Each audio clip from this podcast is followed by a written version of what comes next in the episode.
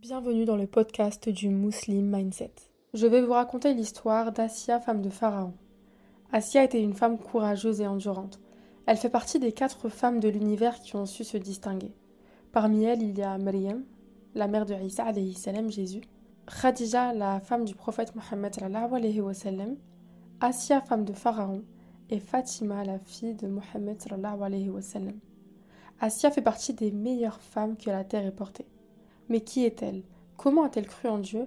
Et quelle est son histoire? Chaque personne a connu ou connaîtra l'injustice à différents moments de sa vie. Les injustices sont présentes à différents niveaux de puissance. Et avec la montée en flèche de l'islamophobie dans notre société actuelle, on a parfois l'impression que l'injustice est inévitable et qu'il y en a trop pour la combattre.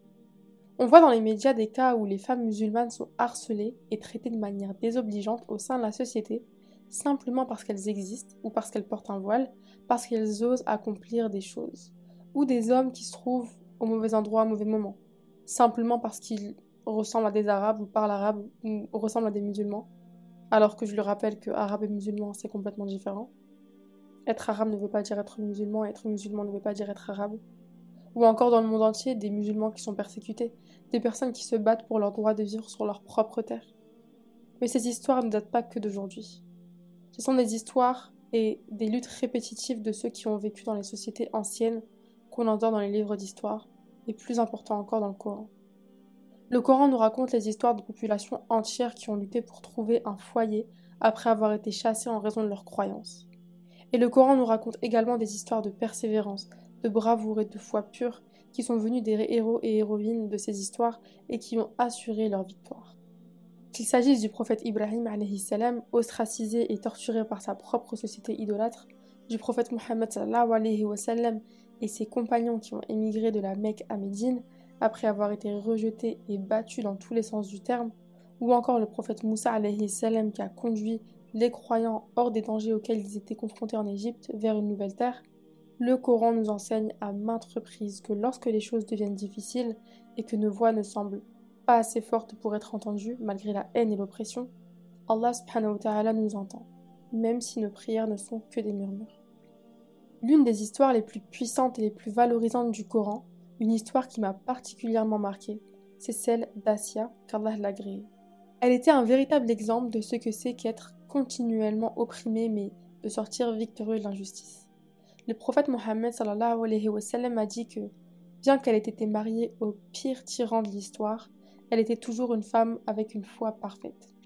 Bien qu'il n'y ait pas beaucoup d'informations sur ses débuts, les spécialistes notent qu'elle était issue d'une famille riche, qu'elle était décrite comme extrêmement belle, qu'elle était aussi connue pour sa générosité et que son mariage avec Pharaon avait été un mariage arrangé. Elle était courageuse et inébranlable. Elle est peut-être plus connue pour son rôle dans l'histoire du prophète Moussa salam. Un jour, alors qu'elle se promenait le long du fleuve du Nil avec certaines de ses servantes, elle vit une boîte qui dérivait dans les courants du fleuve. En ouvrant la boîte, elle découvrit le bébé Moussa et tomba amoureuse de la beauté de l'enfant qu'elle avait devant elle. À ce stade de sa vie et de son mariage, il était clair qu'elle était incapable d'avoir des enfants, un fait que Pharaon utilisa comme excuse pour avoir des enfants avec d'autres femmes. Après être retournée au palais, elle alla voir Pharaon et lui dit que le bébé serait la fraîcheur de leurs yeux et qu'elle l'élèverait comme le sien. Au fur et à mesure qu'il grandissait, le prophète Moussa salam considérait Asia qu'Allah l'agréait comme sa mère, tandis que sa mère biologique pouvait le voir grandir et l'aider à l'élever en tant que nourrice. Le prophète Moussa salam a apporté bonheur et satisfaction à Asia dans sa prison déguisée en palais. L'histoire d'Asia qu'Allah l'agréait ne s'est pas arrêtée là. Lorsque Moussa salam a parlé de l'islam et appelé les gens à se convertir, Pharaon qui lui, à cette époque, se prenait pour Dieu, s'est mis en colère. Mais Asia a immédiatement accepté l'islam et le message que Moussa rapportait et n'a rien dit. Elle a vécu en tant que musulmane secrète dans la maison de Pharaon pendant des années. Et son secret a été maintenu sans problème jusqu'à ce qu'une nuit, elle se soit levée pour défendre ses croyances. Plutôt ce jour-là, l'une des filles de Pharaon, pas par l'intermédiaire d'Asia mais d'une autre femme, a vu sa coiffeuse laisser tomber un peigne et dire Bismillah en le ramassant. Après avoir transmis cette information à Pharaon, celui-ci ordonna que toute la famille de la coiffeuse soit brûlée devant toute la ville à titre d'exemple. La pauvre femme a regardé ses enfants être brûlés devant ses yeux, Et quand le moment est venu pour son nouveau-né, qui était dans ses bras, de passer dans le feu, Allah subhanahu wa a accordé un miracle à se produire. Son enfant a parlé. Il dit que la torture dans ce monde est moins que la torture dans l'autre. Et par ses actes, Assia a pu témoigner de la cruauté de son mari. Cette nuit-là, elle alla voir Pharaon et lui révéla sa foi secrète, déclarant qu'elle ne croyait pas en lui en tant que Dieu, mais qu'elle croyait en Allah, le Dieu de Moussa. Pharaon était un homme qui n'avait aucun problème à tuer les enfants chaque année, qui tuait sans pitié et continuait à ignorer les signes d'Allah et à s'élever lui-même au rang de Dieu. Et Asia était une femme confinée et opprimée par son cruel mari. Elle n'avait jamais réellement fait face à l'adversité ou connu une vie autre que le luxe. Elle était courageuse et ferme dans sa décision de déraciner tout ce à quoi elle était habituée pour l'amour d'Allah. En apprenant cela, Pharaon l'a fait traîner dans le désert et l'a fait enchaîner au sol. Elle était privée de nourriture, d'eau, d'ombre, et les filles des concubines de Pharaon venaient quotidiennement pour rire et la narguer. Après tant de temps de cette torture, Assia qu'Allah l'agréé regarda le ciel et dit Ô Allah, construis-moi avec toi un palais au Jannah.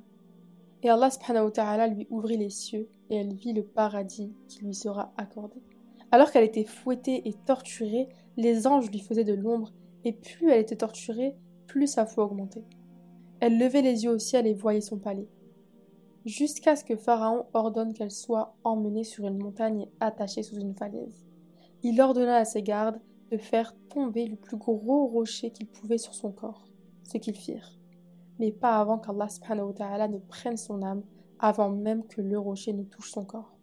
Et il est rapporté dans le Coran, Surat 66, verset 11, l'invocation qu'elle fit. Mon Seigneur, construis-moi auprès de toi une maison au paradis. Sauve-moi de Pharaon et de son œuvre. Sauve-moi du peuple injuste. Assia, la femme de Pharaon, avait tout d'une reine. Un trône, un palais, la richesse. Elle était entourée d'une foule de servants et de valets, tous à son service. Mais elle était croyante. Et tout ça, pour elle, n'était qu'une prison dorée. Elle a décidé de délaisser tout ce luxe elle avait envie de rencontrer son Seigneur et rentrer dans la longue liste des martyrs qui frappaient déjà aux portes du paradis. Elle préférait de loin subir ce sort que de supporter plus longtemps la compagnie de son mari, le mécréant. Et l'invocation qu'elle fit juste avant de mourir de ses blessures est poignante. Mon Seigneur, construis-moi auprès de toi une maison au paradis. Elle a d'abord demandé la proximité, puis la demeure. Et quelle demeure? Elle qui vivait dans un luxe pharaonique, dans un palais, une maison. Elle n'a pas dit un palais ou un château. Elle a demandé une simple maison. Et ça, ça montre bien le détachement de ce bas monde et la profonde spiritualité, la foi totale en Allah. Nous devrions prendre exemple sur Asia, qui a goûté à l'illusion du paradis sur terre, mais qui a préféré la vie future.